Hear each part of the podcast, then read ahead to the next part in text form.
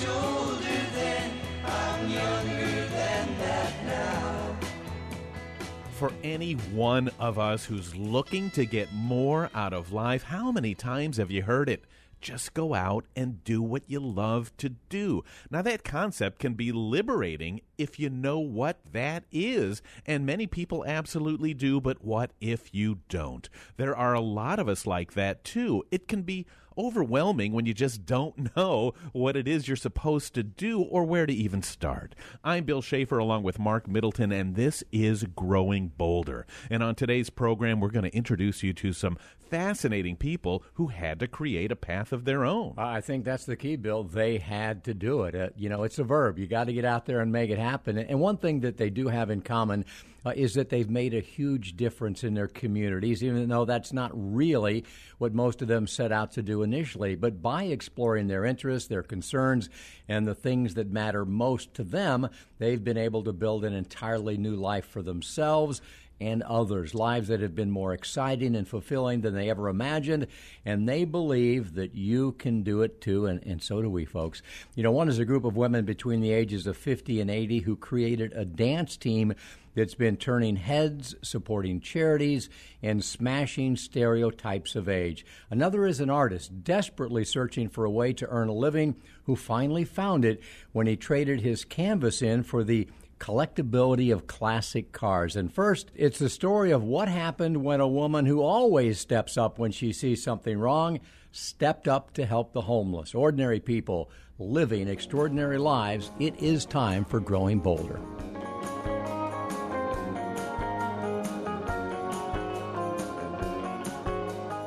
And it really is no surprise to anybody out there that there are simply too many people in this country who don't have a place to live. Homelessness is a big problem. Still searching for a solution. It is so big that when it comes to you, me, and everybody else taking some kind of action, most of the time, don't we end up like shaking our heads and throwing up our hands and saying, well, what can we do about it? Well, our next guest is proof that we can do a lot more than we realize.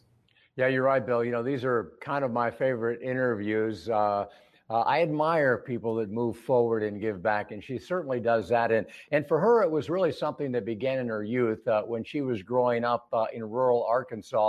Uh, she had big, big dreams, and more times than not, the reaction that she got was, you know, well, that's nice, but women just don't do that. Uh, she was also uh, the one who caused a big ruckus when she asked some of her friends, who just happened to be African American, uh, to attend her high school. Uh, but she has never, ever shied away from doing what she believes is right. Uh, and sometimes it takes a lot of courage to do just that. It's why she is now the C E O of an organization that's called the Hope Partnership. It helps the homeless get back on their feet, which uh, really is helping all of us in many, many ways. And she believes we all can make a difference as well. So let's say hello uh, to the Reverend Mary Downey. Mary, how are you doing today? I'm doing wonderful. Thank you so much for having me on the show. Well, we really appreciate having you on your show. And, and from what I understand, things really changed for you uh, when you moved to Central Florida, and you really couldn't believe what you were seeing uh, as you drove by countless hotels and motels in our, you know, famous tourist district. Can you tell us more about that? Absolutely. So in Central Florida, and especially in Kissimmee, Florida, which is known for a lot of our theme parks and hospitality and tourism industry, we had um, a lot of families who were not just in sustainable living opportunities. They were living mostly in hotels and motels along that corridor, who in the past had been hotels that had maybe been used for tourism, but in the last, you know, ten to fifteen years have really been used more so for people um, as our workforce housing. And so we kind of looked at that and saw that that uh, continued to happen, that we had a lot of children who were who were in, living in those hotels and motels, and we really wanted to see what we could do to to make a difference there. Well, it, you know, it's so understandable that you wanted to help. I mean, we all feel like we should be doing something, but what made you think that you could actually, as an individual, one person new in town, could actually make a difference? Yeah, I think for for me, just knowing that if if someone doesn't try, then you'll never know. And and not being afraid of someone telling you no, I think that has been something that has followed me through my career, and just about every decision that I've made is is not being afraid that someone could tell you that you can't do that, or or there's no hope, or there's nothing that you can do. Those those things are just not true. There is always something that we could be doing. There's always a way that we can push forward. Um, I look at most no's as just not yet. You, you, you make a great point. I um. You know, I don't want to say that I want to look away, uh, but it is really, really easy, because I think we all end up believing there really is very little we can do. And we see the commercials on television, you know, that talk about the homeless people, that talk about the homeless dogs, uh, you know, all of this. And it's just sometimes we think, well, there's nothing I can do, so I'm going to look away and pretend that it doesn't happen. Um, Uh, and that's really what the Hope Partnership is all about. You figured out that there was something you could do, and there was something you could do to help others uh, uh, contribute as well. Can you tell us about the Hope Partnership? Sure. So what we do is we really focus on helping individuals address the barriers that they may be having personally and individually that perpetuates their homelessness and poverty. So that could be anything from lack of education to lack, something to do with lack, basically, in most cases. Uh, so maybe not having an I D, or needing to get a better job, or even looking for that, that final Uh, apartment or, or place to stay that's more sustainable than in their car or a hotel. And so really, we started out looking at just those things, those individual barriers. But as our organization grew, we started to understand that, yes, there were individual barriers that people were experiencing, but there were also some systemic and community barriers that we weren't acknowledging or paying attention to. And so we really have shifted in the last few years into not only continuing to do our direct service work, but also beginning the conversations around what are the community barriers that people are coming up against, and trying to connect the people that we serve with the people who are making leadership decisions in our community, and try to help alleviate both barriers on both sides. You know, one of the, the, the good things, I guess, and the bad things as well about this is people hear you, Mary, and man, it sounds so easy. You know, mm-hmm. You solve a problem, you organize this great organization, and it never happens like that. I mean, it starts with regular people uh, feeling something in their heart. And the difference is, I think a lot of us wait around, figure, well, it's somebody else's problem to solve, or I'll wait for my politicians to get involved, some committee, some political party, or somebody else to step in. What, what have you learned? What are you learning from your experiences out there every single day that the rest of us need to understand? So I think you're exactly right. I have a friend who often uses the quote, and I don't know who it's aligned to, but it's the start that stops most people. Uh, just the ability to to step in to a space that maybe you don't know what the, the next step is going to be. So I do think that, you know, I'm a pastor, so faith obviously plays a big role in a lot of my decision making and, and moving into this work. I, I do believe, though, that a lot of people, when they look at homelessness or poverty, they want to think that it is an individual issue. They want to be able to kind of pass judgment onto someone's poor decision making, or maybe something that happened in their past. And, and that kind of helps alleviate some of that responsibility that we feel. I, I say it's like taking off our judgment hat when we finally get to a place where we think, okay, well, what's what's really going on behind the scenes here, and what can we do that really makes a difference? I think the other thing that's really important to, to recognize is that there is no quick fix to solving poverty and homelessness. Um, and I think a lot of times people get compassion fatigue very quickly um, because they, they want to see results immediately. And that is what I all, always want people to know, is that this is a long-term solution that takes long-term relationship building and advocacy. We're talking uh, with the Reverend Mary Downey, uh, uh, who is the C E O of the Hope Partnership. And, you know, this really is a partnership. We're all involved in this, uh, you know, trying to help uh, our community members, our friends, our neighbors who are homeless. And I'm certain, Mary, that the pandemic has exacerbated and maybe even changed the profile of the typical homeless, if there is such a thing. And I'm I'm guessing there really is not. From your experience uh, from way back in twenty thirteen, uh, who are the homeless today? What age are they? Uh, what do they look like? Uh, you know, what can you share with us about who is in danger of going homeless? So pre-pandemic, and I think probably still consistently, our average client, person who was receiving services, person we serve, was a woman about my age with children. Um, and I think that a lot of times people do, because it's more visible, we think about people who are experiencing homelessness, uh, who may be living on the street or who may be uh, someone that you might see panhandling on the side of the road. And so that's our kind of first go-to when we think about someone experiencing homelessness. But in reality, homelessness can affect any person of any gender, of any age, at any time. Um, our goal as an organization and across our continuum is to make homelessness rare, brief, and one time. We know that we will never end homelessness, but we know that what we can do is provide the right services in place that when someone steps into experiencing homelessness, we can quickly come around them to make it very brief. I think another thing that people don't recognize is that children often experience homelessness in, in ways that maybe we don't expect, like living in hotels and motels or doubled up with family and friends. I think there's also a part of your mission that sometimes people overlook too. I mean, obviously you deal with people themselves who are in bad situations and tough situations trying to help out. I think the other part of your job, maybe even harder, is making everybody else aware of how dire the situation is. And very interesting thing that you did to help do that. You worked on something called the Florida Project. Can you tell us a little about that? Yes. So The Florida Project is a film that came out, um, I think in two thousand seventeen. Don't quote me on that, um, even though I'm here.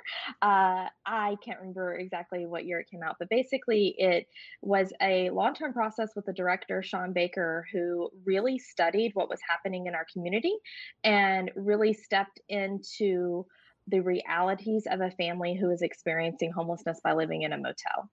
And so we were able to walk alongside him in that journey. We were able to help read portions of the script that had to do directly with the clients that we were serving, um, and, and really just kind of shine a spotlight on what was happening. I think in a lot of ways, you know, you go back to that looking away. The Florida Project gave us an opportunity to maybe help someone not look away, to be able to start looking right into what's happening. Because if we don't tell the truth about our stories, if we don't tell the truth about the narrative, then then we can continue to ignore it. And um, we often have said that homelessness in this community is hidden, uh, that it's not right in front of your face. And so what we wanted to do is, is try to bring ways where we can showcase what is actually happening in our community. Well, God bless you for what you do, but because many of us do uh, want to look away. And, and we should let people know that the Hope Partnership serves, you know, more than ten thousand clients a year. And, and not only, Mary, do you not look away, I mean, you stare at it. So a personal question, mm-hmm. if I may, uh, how does that impact you? Because these are not just ten thousand people, these are ten thousand heartbreaking stories that, you know, we really don't know how they're going to end. Um, is, is it hard for you uh, to get up and smile? I know that you're passionate about what you do and you believe in it, but it has to take a toll on you looking at this every day and understanding that our culture as a whole is not doing a lot to help. So I think that what is really important to recognize is that we as an organization are a trauma-informed organization. And so uh, we practice that with people that we serve, but we also practice that with our team. And so we believe firmly that people who are experiencing homelessness go through trauma, but also people who hear those stories, uh, it can help connect to your own personal trauma that you may have growing up, or you could have what we call secondary trauma, which is basically, you know, re-experiencing the things based on what you've heard. And so what we work very diligently to as an organization is really focus on our team's self-care, our team's mental health, making sure that we're talking about what we hear and what we see, that it's clear, and that we don't try to ignore that it was painful. And so I think as long as we keep that in our forefront, we keep trying to pay attention to that, that actually does help a lot of us sleep at night. I will tell you that there are also spaces where we don't sleep at night. There are situations that occur that we can't let go of, um, or, you know, the pandemic, you asked earlier how that has affected our organization. We have seen so many more people experiencing poverty and homelessness in ways that we weren't sure how we were going to be able to address. We still aren't completely sure what's going to happen in this community. Um, and we we firmly stand by the idea that we just take the next right step and do the next right thing. We try to ag- acknowledge that we are not the fixers, that we are not in charge of fixing everything. We are only in charge of walking alongside and, and supporting the people we serve. Hmm. That's a great answer. You know, it's something else about you, Mary, that I think is very different. And I think that one of the reasons that, that you're such a good mobilizer and that things have happened well for you is, is this isn't a stretch for you. I mean, you've been you know, can, can I put it this way? I think all of us, all of us watch the news, we, we see what's going on, and we all have that heart where we go, boy, that's terrible. I wish there was something I can do. You've always been the kind of person that stands up to try to do something. And unlike, I guess, a lot of people who maybe feel a calling, go into religion, and then say, now what do I do? It's almost like you've always seen the things you wanted to do, and religion was the vehicle for you to, to find a group of people that were willing to help. What I'm trying to get at is, how do we tap into our hearts and move forward together instead of letting our minds tell us, like, as you said, not to start? So I think there is a really great way to do that, is that we should acknowledge the things that that do, that we can't look away from. I think that's our first step, is really, what are the things that when they come on the news always either makes us emotional or makes us angry? Because those are the spaces where, um, you know, I would say God is calling to you, but, you know, depending on your religious background and where you are, that is the places that your soul is really pushing you towards, is, why does that make me angry? Or why is that making me emotional? Or why do I want to look away? And why do I feel guilty for looking away? I think those are places of self-reflection that you can really start to ask yourself, what is it that makes me have some kind of feeling about this? And then what do I want to do about it? What do I think that is the next step? There's so many resources out there, so many great books to read, so many wonderful people to talk to. Um, I think that's another thing that has really made the work that I do incredibly important, is also believing that I do not have all the answers, that there are other people who are doing this work, who are smarter than me, who have been doing this longer than me, that I reach out to, that I look for support to, mentor, really looking and leaning on wisdom of other people who have been in these spaces, and, and recognizing, again, it goes back to, it is not your job to fix anything. It is your job to respond. Well, I think you said it best. Um, any person, any gender, any age, uh, at any time. And, and folks, that's that that's all of us. Uh, my final question for you, Mary, and I'm sure Bill will have another one or two. Um, you know, what have you learned From, from the homeless? Certainly you have given them a good bit of you and and have helped them, but but but I'm also equally certain that you've learned something about life in general uh, from those you serve. What can you share with us uh, uh, about the moral of this story? Well, I think in general, we learn from our neighbors in, in whatever circumstance that they are. Uh, homelessness is something that some people experience. Uh, other people experience domestic violence in their households. Other people experience food insecurity. Other people experience uh, needing to, to further their education. What I have learned is that we are all humans, and we all have similar heartbeats that beat the same. You know, I, you said ten thousand individuals, and you said heartbreaking. I thought maybe you were going to use our terminology, which we, we refer to everyone as a heartbeat, uh, because we all have our own stories. There's not a person listening to this or watching this or engaging with us today that doesn't have a place in their life where there was hurt and there was trauma and there was fear and there was doubt. And all they needed was someone to step into that gap with them and began to talk about what it looks like to move forward in those spaces. So it, in, in reality, that's that's the truth of the matter. That's what I have learned, that the human experience is the same for all of us. And when we begin to break down those barriers and connect on a heart level with the people around us, uh, we will change the world. And my final question, Marianne, I we believe at Growing Bolder that everybody does want to make a difference. Sometimes you wonder if what you do does help. So what can we do? What can what can we individuals do starting today to really, to really help, that's really effective, that we can really contribute to? Serve. Serve someone else besides yourself. That that's really where it starts. It starts with getting outside of your own personal wants or needs and looking at anyone around you and engaging with them in a way that, that is serving them.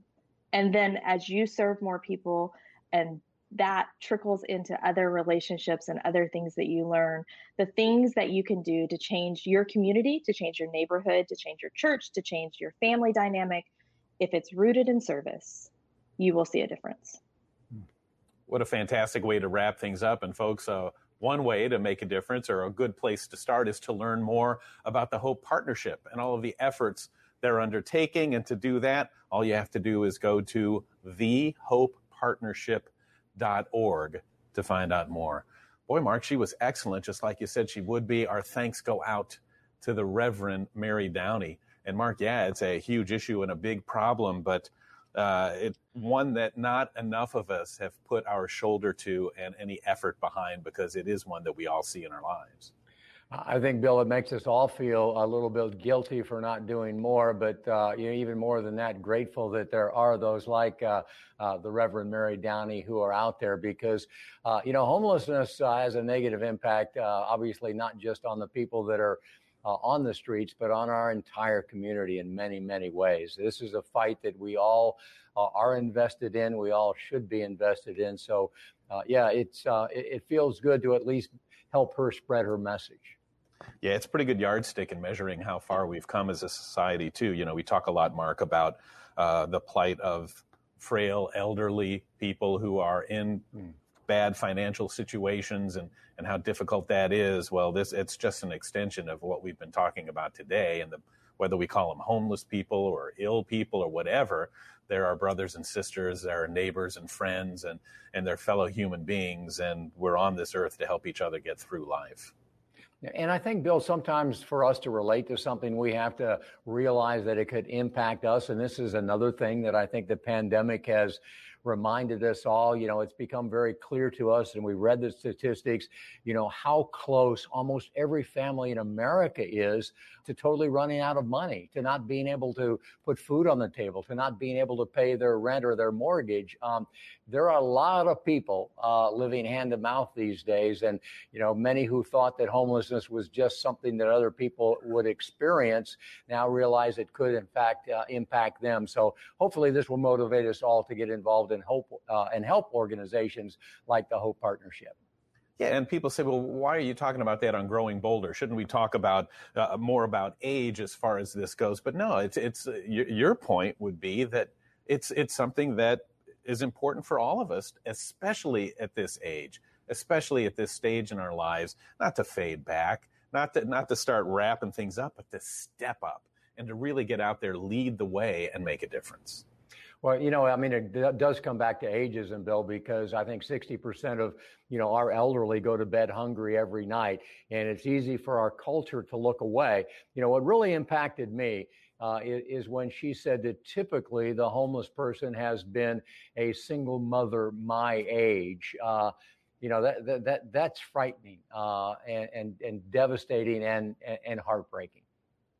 All kinds of organizations out there, folks, are all kinds of causes. And as Mary Downey said, there are things that you hear about and watch that will touch your heart. Don't just turn away. Let's all step up. Find a way to get involved. And as she said, we don't have to solve anything, but we do need to step up and do what we can to make our di- make a difference. It's our responsibility as, as as people in our own communities. Mark, that was great. And uh, the Reverend Mary Downey, very inspiring and uh, an excellent interview.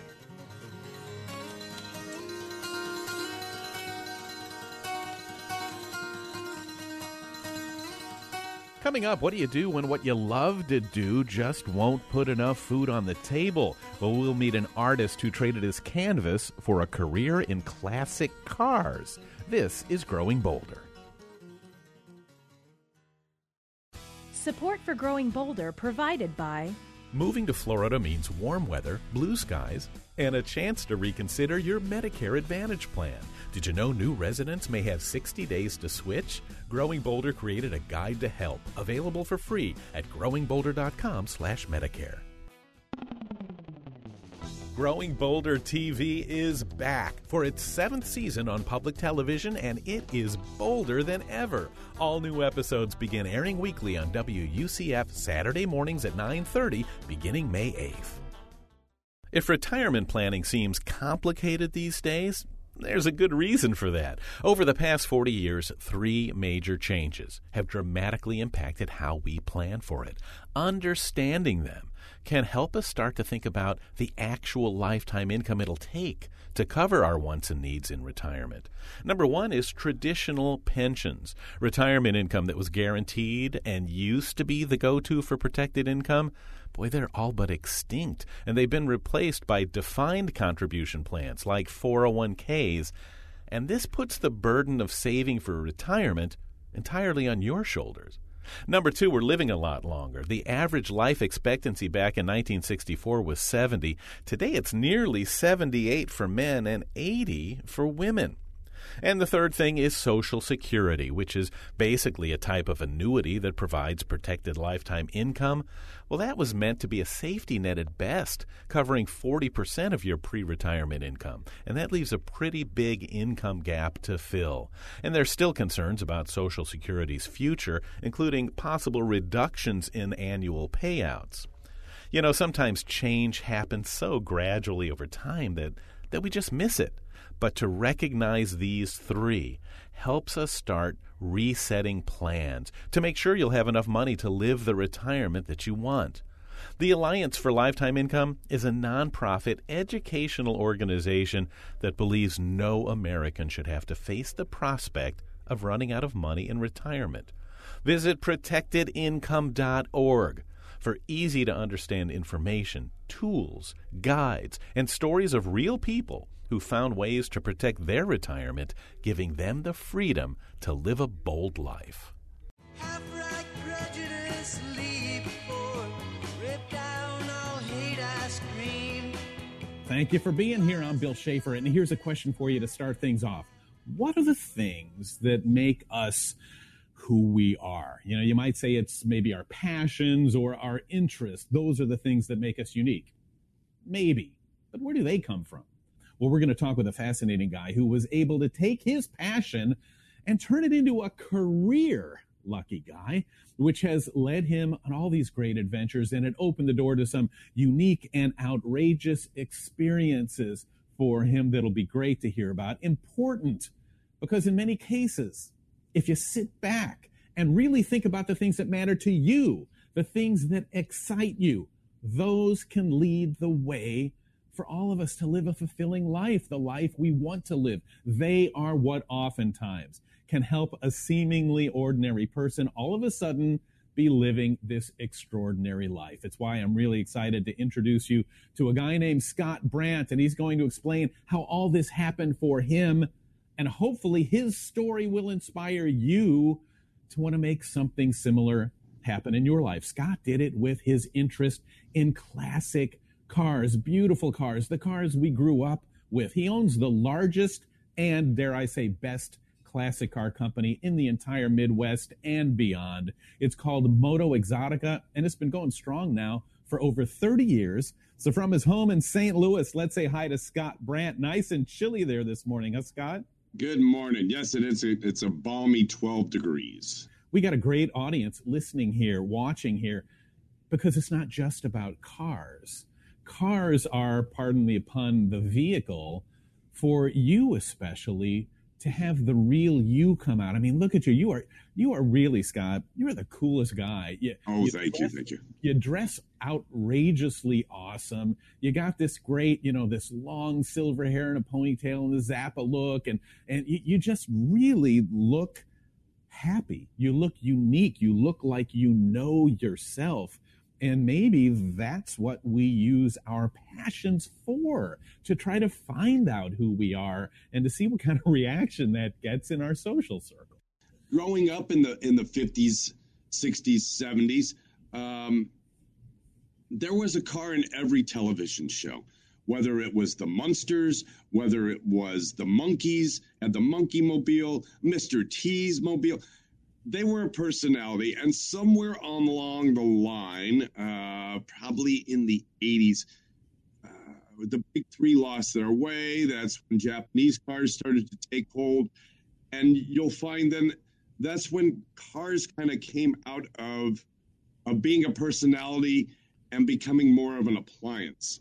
You know, back when we were kids, we could tell what a car was by driving away at night by the taillights. And also our car was our cell phone. It's how we got the girl. It's how we found the party. Uh, it, we customized it. We made it our own.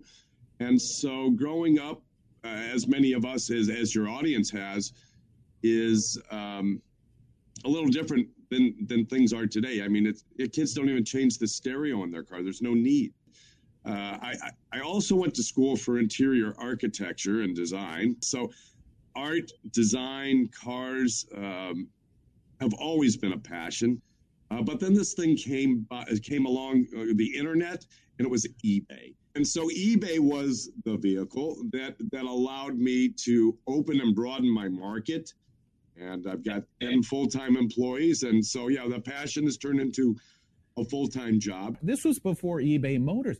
This was one right. of the first guys out there to figure out another way to connect his product with his audience. And again, it sounds so easy, but but but you stepped up and you made a huge difference, Scott. I mean, that's that's really uh, yeah. I would say yes. I was probably one of the pioneers, which is interesting, you know, because you don't find many things that you can pioneer anymore these days. Because right, you can't do anything that hasn't been done before, but you can do it with a different twist. Um, so you know, passions are good because it stirs emotions in your soul, but sometimes, you know, business and and and and uh, just dealing with taxes and dealing with insurance and dealing with employees and, and dealing with all those minutia in, in business can really get you down. Uh, so I was very comfortable with myself at a young age because I was allowed to be myself with my family. And I find, in fact, it's interesting because I, I talked to a therapist friend of mine and I said, how many of the people that you talk to on a daily or a weekly basis are talking about problems that came from their childhood? And I was startled that she told me ninety percent. So ninety percent of the problems that people are dealing with now are things that they had problems with, hence thirty, forty, fifty years ago, and it's still welling up inside them. So I would say it's best to get right with yourself in your head, um, so that that doesn't cloud the a, a way so that you can find happiness and pursue it in your life with being without being stymied by by things in your past, um, and just find a way to get clear on that. So you know, life is harder and and probably a whole lot more complicated. Well, I know it is than um, than when we were kids. Uh, you know, it's a whole different thing. And we really cannot overemphasize that. It's not just the issues that we bring from our childhood, but it's all the good things too that come from our childhood. And you kind of learn that calculated risks, not just foolhardy risks. Oh, I don't even know if they're calculated. You just go for it, you know? I mean, somebody was asking me the other day about budget. I'm like, what's a budget? But it's, seriously, it's, it's, I mean, budgets are, are, are good to lay out, and it's a nice path. But at the end of the day, if you got to spend more money to make something happen, and just because you wrote that budget down and it's steadfast and, and, and you said, oh, I'm going to stick to it, well, it could prevent you from doing something else or taking a risk or an opportunity that presented itself to you. But you don't, because you put it down in stone on your budget and say, well, my budget doesn't allow me to do that. If that budget doesn't allow you to do it, it will keep you from looking at opportunities that might not otherwise have been, because you know, people do their budgets, they do it the year before. Well, you don't know what's coming the year ahead. And a great point, it takes life and turns it into work instead of just being able to be spontaneous and enjoy things. It's another example, Scott, of how your passion led to these great opportunities. Look at this world that you have built around you from your passion. And again, it's not just about the cars, it's about you and who you are, and that the cars bring out, you know, to the for the, for the biggest part, right? Right, absolutely. It just, you know, you just don't know what what's going to come the next day. And and I've been some done some reflecting as is now I'm into my sixties, and uh, I, I I say we all have three chapters in our life, and it's it's a pretty short book.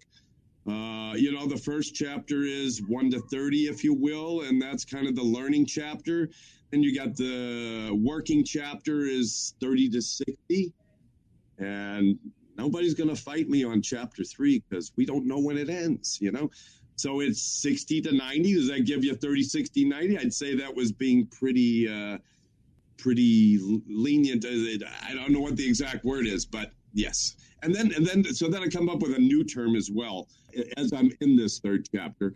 And, and, and that's my term R O A, not R O I, not return on investment, but return on aggravation. Because R O I really only works at, at, at work. It works from when you take money in, you want money out. But R O A can work with, oh, I don't want to go out with that couple. I, I just don't find them fun. Or I'm not going back to that restaurant. You know, everybody says it's great, but it sucks. It's not worth the aggravation to go there. So the R O A factor now is something that I put uh, through my head a lot more than I used to. And, and, and, and try... and do those things that don't bring you aggravation or angst so that you can live your best life. And, and it, it just applies to a lot of different things. And Scott, uh, you know, you're at an age when we were growing up, if we would have met somebody this age now, they would have been sitting in the middle of a room watching reruns of Matlock on a small T V up in the corner, sitting in the recliner waiting for the end. How do you view age? It doesn't seem like it's slowing you down at all. No, it's not. I mean, I've got, uh, my dad is going to be almost ninety. He's going to be eighty-nine years old this year. I, I, he's got a brother and sister still alive that are ninety and ninety-two. And I've always had a youthful family that always uh, pursued their passions and try to get the best out of life. So they've been great role models. Um, my mom, God rest her soul, uh, she was taken last year by cancer. So F cancer, um, but she was the one that taught us to live life to the fullest. And, and her standard line was, life is no dress rehearsal. And if you get up every morning and let that run through your head with the R O A factor, it'll take you a long way. That's for sure. A great story to tell. Your life hasn't happened by accident, but completely by intent, which is another great point. You've worked yes. hard to be who you are, and it doesn't appear that's going to change anytime soon, and that is inspiring for all of us to hear. Folks, Scott has a very lively website. If you're a classic car person, you'll love it. You need to check it out, and even if you're not, it leads to Scott's YouTube page filled with those fascinating, interesting videos, including the trip to Saudi Arabia. They're creative, interesting, and well-made. Just check out moto exotica dot com to find out more. Our thanks to Scott Brandt. What a what a great and amazing guy. I knew he'd be an excellent guest.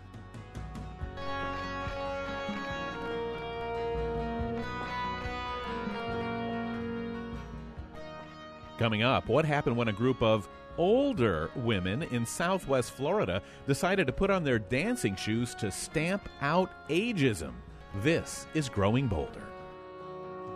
It's on and on and on and on and on and on we go. Village kept me hungry. The music kept me high. The party kept on going.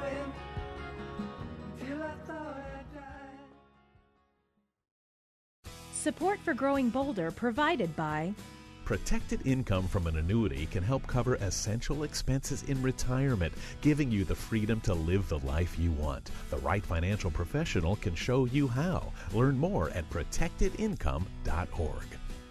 And by the Center for Health and Well-Being, now open in Winter Park. Wholeness, fitness, and medicine together in one convenient location, offering programs and services to promote healthy living and positive aging. More at your health and well being dot org. Statistics show that there's a pretty good chance we'll all end up having to take care of a family member. It's one of the most stressful things you can do, mostly because caregivers generally don't ask for help until they're way past the point of needing it. Annette Kelly, who was C E O of the Central and North Florida Alzheimer's Association, says reaching out is one of the most important things you can do. I think that connection can be really important because subliminally you learn how other people manage. You learn not only what they're doing that's laudable, but what they're doing that you would never do. You know, both sides. Like, oh my gosh, you know, I don't want to go there. And you also learn ways of inviting into your caregiving situation support. I've accommodated caregiver support groups for years, and it has always been so enlightening to see the connections happen that you would not have expected.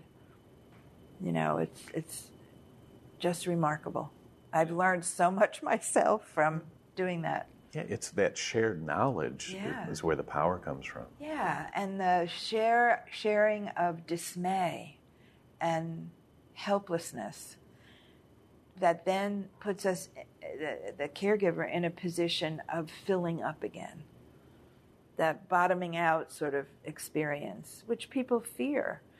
I've heard so many people say, I don't want to go to a caregiver support group. I don't want to hear other people's problems. Well, it's really not that. It's much more about hearing your own spoken a different way. Yeah. Sharing what you've been dealing with and learning from what others have been through. Not only will it result in a better experience for the person you're caring for, but it really can make all the difference for the caregiver, too. More insight and information at growingbolder.com slash Medicare.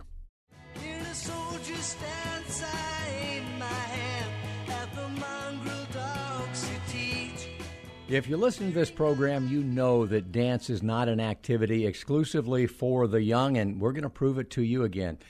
In fact, a group of women from Southwest Florida are going to prove it. They're called the Calendar Girls, self-described as maturity in motion. And not only do they perform at all kinds of community events, but every time they do, they prove that age is just a state of mind. Founder Katherine Shortledge, C J. Johnson, and Donna Alio explain what it is that sets this group apart.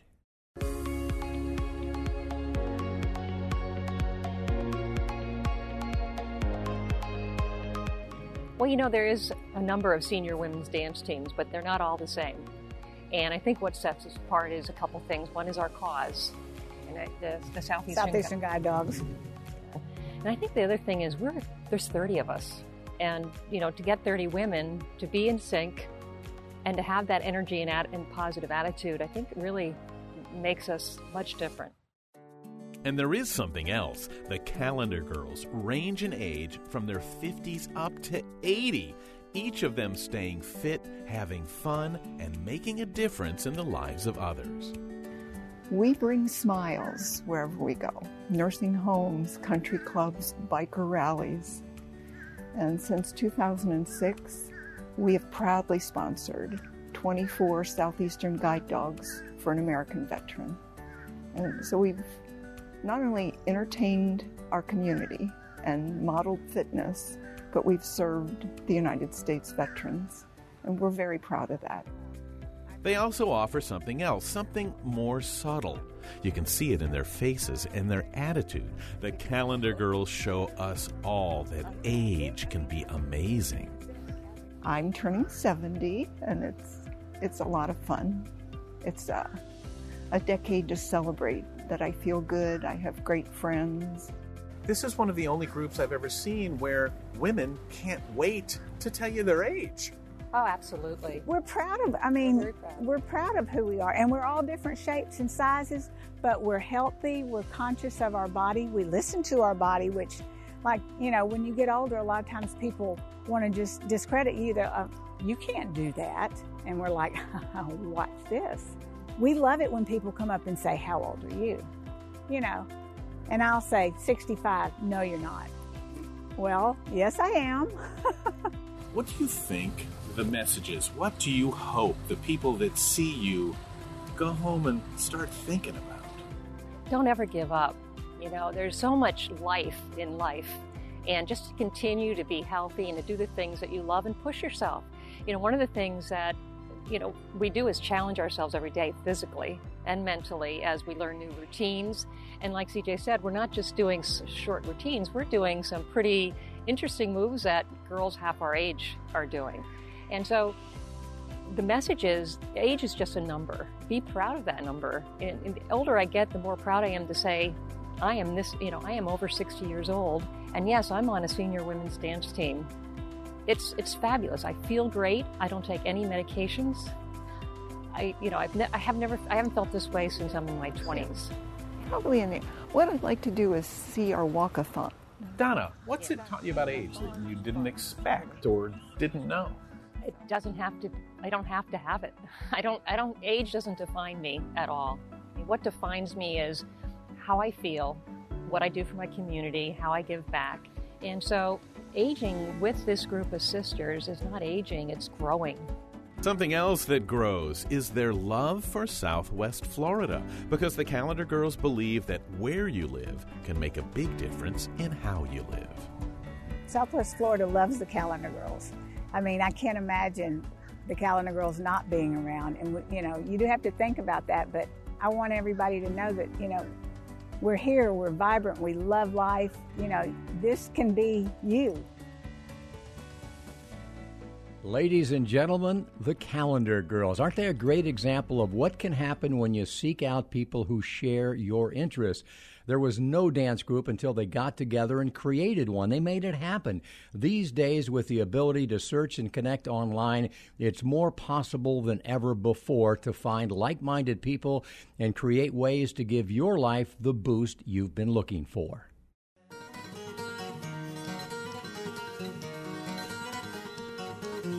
Up next, definitely something to think about. It's On My Mind with Mark Middleton. This is Growing Bolder. Support for Growing Bolder provided by... There's a place in Florida, home to wide open spaces, uncrowded white sand beaches, sparkling Gulf of Mexico waters, and endless natural surroundings. Florida's Paradise Coast, Naples, Marco Island, and the Everglades. The perfect reward for that long overdue getaway. Safe and spectacular. Farm-to-table restaurants, luxurious shopping, arts and culture, golf, fishing, and more. When only paradise will do, it's Paradise Coast dot com. My guard stood hard when abstract threats to noble to neglect. No matter what age you are, as time rolls on by, man, things change. We change. Our situations, our perspectives, even our priorities. Everything changes. There's so many times where taking a moment to bring up a topic and talking about it can really make a big difference, and that's why in each program here we present On My Mind with Mark Middleton. Mark, what do you have for us Well, today? I appreciate you mention age, Bill, because that really is what's on my mind almost every day. But but as many folks know, May is uh, Older Americans Month. It was back in nineteen sixty-three. President Kennedy designated May as Senior Citizens Month.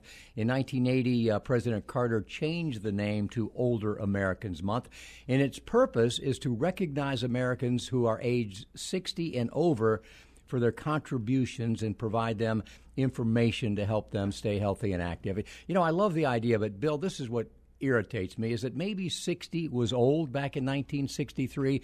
It certainly doesn't come close to qualifying today. And, you know, I've looked, uh, did a quick search of the activities that are offered in Older Americans Month for those of us over sixty, and uh, a lot of it includes bingo and raffle prizes and picnics with free box lunches. The resources they provide, incredibly important, uh, elder abuse prevention, falls uh, prevention, medication management, how to protect yourself from scams. You know, those are important. But what we really need in Older Americans Month, which I now call Bolder Americans Month, is we need help reinventing ourselves. We need encouragement to pursue our passions. We need help taking up new activities. We need help figuring out ways to give back to our community. Uh, we need to figure out how to avoid and delay the services that they're trying to tell us we need at sixty, because if we don't delay our need for those services, uh, it's going to put a burden, a financial burden on our uh, on our country that uh, is unprecedented. It's almost like all of those things you mentioned, Mark, they're almost ways to try to convince people to start giving up, to start giving in. That, you know, you, your purpose is done. There's really not much less for you to do. So go sit in the corner and try not to hurt yourself is almost what we're saying. But there should be, instead of Older Americans Month, like you said, Bolder Empowerment Month. I love it. Because it's time to empower people of our age and younger and older, you know, anybody in a, in a life stage that wants more out of life. And who wants more out of life than somebody who's experienced things already? To be able to get out there and do things with the wisdom we've gained, the experience we have, and, and the energy and passion for making a difference, for leaving a legacy in life. You took what I suggested, Bill, and you plussed it, and, and and I thank you for that. But but but I think here is the message, folks. It's these subtle cues that we get constantly. Calling us older Americans at the age of sixty is highly problematic. Uh, you know, we are not old. We are still playing the game, and we're better at it than we ever would. So, uh, yeah, let's start thinking of ourselves uh, at sixty years old as, you know, still running the race. Yeah, the big message here is, folks, I don't care what age you are listening to this program, you are not too old, and it is never too late. So get out there and live the life you want to live, not just your early years, not just the glory days of your twenties and thirties, but make where you are now meaningful and make it the best of your life. And that's what we try to do at Growing Bolder, and especially on growing bolder dot com. Please go there, check out the website, see all the tools and resources and interviews and things like that that will surround you in a sea of positivity and in, in, in an environment to where you will feel like you have self-worth, and it's because you do. So get out there, live your life to the fullest, folks, and start growing bolder. Crimson flames tap through my ears, throwing high and mighty traps. Countless fire and flaming road, using ideas as my map.